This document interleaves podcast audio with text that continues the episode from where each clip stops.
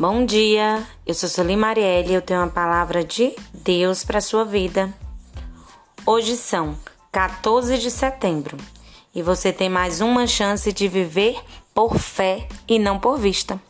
A palavra de Deus está lá em Mateus 1, no verso 18, que diz: Foi assim o nascimento de Jesus Cristo. Maria, sua mãe, estava prometida em casamento a José mas antes que se unissem, achou-se grávida pelo Espírito Santo.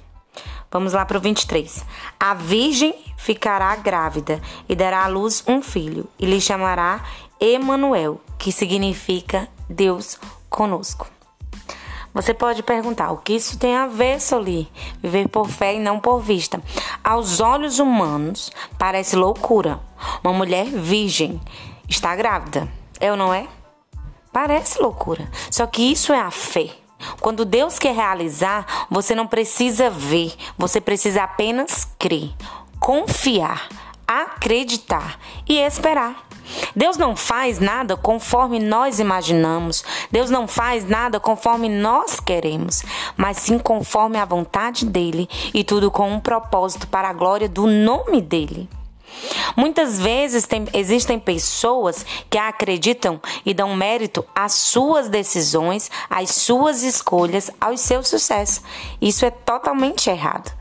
Se você chegou a um lugar de destaque, se você chegou, chegou a um lugar de sucesso ou chegar, entenda, tem um propósito. Algo Deus quer realizar através da sua vida. Deus queria salvar a humanidade e ele queria realizar isso através de Maria. Dentre todas as mulheres, ela foi a escolhida. Ela tinha algo diferente. Deus poderia ter escolhido qualquer uma, mas ele escolheu a Virgem. Algo chamou a atenção de Deus para que ele escolhesse ela. E aí, nós muitas vezes perguntamos: ah, mas a Bíblia foi escrita por homens, mas inspiradas por, inspirada por Deus, pelo Espírito Santo de Deus. Se formos analisar muitas coisas que há mais de dois mil anos foram escritas na palavra de Deus, se você é, ler nos dias atuais, você vai ver, vai se deparar. O que acontece nos, nos nossos dias? Há anos atrás, acontece nos dias atuais.